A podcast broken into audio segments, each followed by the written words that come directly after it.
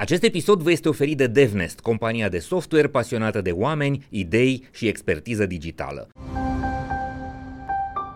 Că lumea își vede propria perspectivă și atât. Exact. Și atunci, hai să o luăm extrema extremelor, uh, când te duci să ceri o poziție mai bună, care merge și cu un salariu mai bun, zici că mm, ție îți trebuia că te-ai mutat sau că ți-a intrat copilul la facultate și îți trebuie bani. Ori dacă tu argumentezi cu argumentele care, care cu ce îți trebuie ție, ă, asta este o perspectivă închisă care nu ajută de cele mai multe ori. Și cum ar trebui abordată? Păi eu am o definiție a empatiei care nu este foarte ortodoxă. Definiția empatiei câteodată implică și o componentă de asta de ce simți tu care ai empatia. Eu uh, am o definiție a empatiei care e doar de ce e în cap.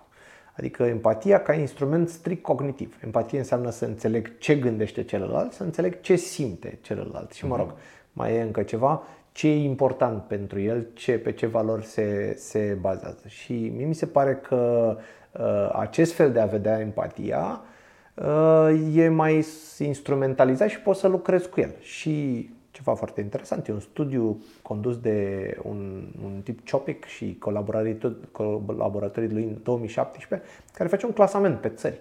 Și ei suntem la coada vaci. Uh, nu suntem buni deloc la empatie, uh-huh. nu suntem buni nici la a înțelege ce gândește cel din fața noastră, că este un client sau că este șeful sau că este un coleg, un coleg uh-huh. sau că este, iar mă duc acasă uh-huh. ca în da. episodul trecut, că este copilul care stă prea mult pe TikTok și nu învață uh-huh. că vine bacalaureatul. Um, și nu înțelegem ce simte colegul, șeful, uh-huh. clientul, uh-huh. copilul, adolescentul.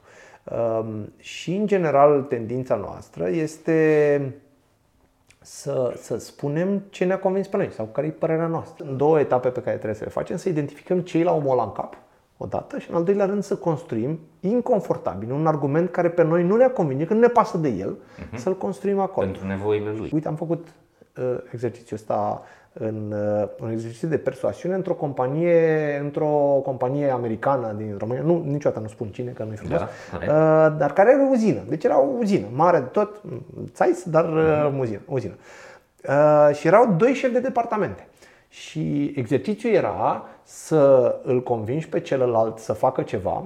Uh, era un exercițiu uh, în care se antrenau să convingă pe cineva. Întâmplător, cei doi șefi de departamente, unul chiar vrea să-l convingă chiar pe ăla. Zic, perfect, fă cu el. Trebuie să găsești trei argumente care l-ar face pe el să zică da și care uh, s-ar duce la de ce n-ar zice nu.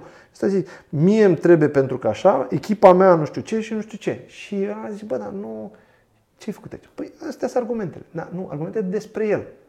Și am văzut cum se uită așa la mine și nu pricea, până la urmă a priceput.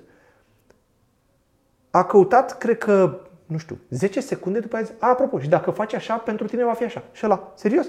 Păi facem. Cumpăr, exact. 10 secunde, se chinuia de 6 luni. E un blocaj mm-hmm. mental. Blocajul mm-hmm. mental este să convingi pe cineva cu argumentele care îți convin ție. Da, asta... Și asta nu e bine. Și mm-hmm. dacă încerci un pic să te pui în picioarele celuilalt, e foarte exact. simplu ce zic, da? exact. da? Asta merge la, la, de la studii de piață, de la a-ți înțelege clientul, Uh, până la a-ți convinge șeful și cu copilul, cu TikTok. Eu am avut uh-huh. cu fie mea, uh, trebuie să ai conversații cu oamenii, știi? Sigur. Bă, explică și mie cum e cu TikTok, te rog frumos. Și mi-a, exact. explicat, mi-a zis că nu e algoritm, mi-a zis ce apare, mi-a zis că în România apar numai tâmpenii dacă treci granița încep să apară chestii mai interesate. Mi-a zis că prin utilizare se nu știu ce. Mi-a zis că de fapt uh, se întâmplă Uh, sunt utilizări total diferite la diverse persoane. Adică pentru unii e divertisment, pentru unii e informare. Mi-a zis uh, că mai nou apar uh, influencer pe TikTok, se numesc grandfluencers, și anume bunicii, care înțelegi? Da, sunt tot felul de oameni asta. de uh-huh. o vârstă. Și dacă afli așa, atunci ai mult mai bună înțelegere decât ce naiba stai cu telefonul la în mână toată da, ziua? Și la prostii. Da, mai bine uh-huh. du-te ce o să uh-huh. faci. Ok, deci lecția 1 este așa, nu doar managerii au nevoie de empatie, uh-huh. să se înțeleagă cu angajații, ci și noi ar trebui să ne punem în papucii lor. Băi, cum am putea să-i rezolvăm omului lui o problemă sau cum am putea exact. să-i dăm niște argumente care să meargă pe logica lui. Și atunci, întorcându-ne la asta, ok, vrem să-l convingem, nu știu, să ne dea mai multe zile de concediu, Uh, trebuie să vedem cum îi dăm uh, beneficii. Păi o să fiu mai odihnit, o să am mai multe idei. Uh, Habar n-am. E o, e o tehnică m, care utilizează asta un pic, uh, să zicem, uh, întoarsă pe partea altă. Și anume, fă despre celălalt. Pentru că dacă tu zici uh, tot despre tine, ok, ce, ce îi va fi celuilalt, și anume, eu voi fi mai odihnit, eu voi fi mai productiv, e tot despre tine. Și să pornim de la premisa, o să zic ceva urât, să pornim de la premisa că îl doare undeva. Da? Da. Deci tot timpul când vrei, inclusiv cu copilul tău, acolo s-ar putea să fie adevărat, uh, pornește de la premisa că îl doare undeva și atunci Mhm. fă să-l doară și fă despre el. Și e o tehnică foarte simpatică, folosește pronume persoana a doua, Mhm. cât mai multe. Ție, vouă, al vostru, al tău Mhm. și așa mai departe. Te duci să vorbești cu șeful, te duci să vorbești cu un ăsta și anume, și anume zici, proiectul tău va merge mai bine cu mine odihnit. Nu Mhm. zice că eu o să fiu mai odihnit. Înțelegi? Deci fă să fie despre celălalt. Dar nu fals. Ci Fără- fără chiar să încerci să înțelegi, manipulezi. Nu, Exact. chiar înțelegi ce i-ar folosi omului respectiv și de ce i-ar păsa. E foarte important.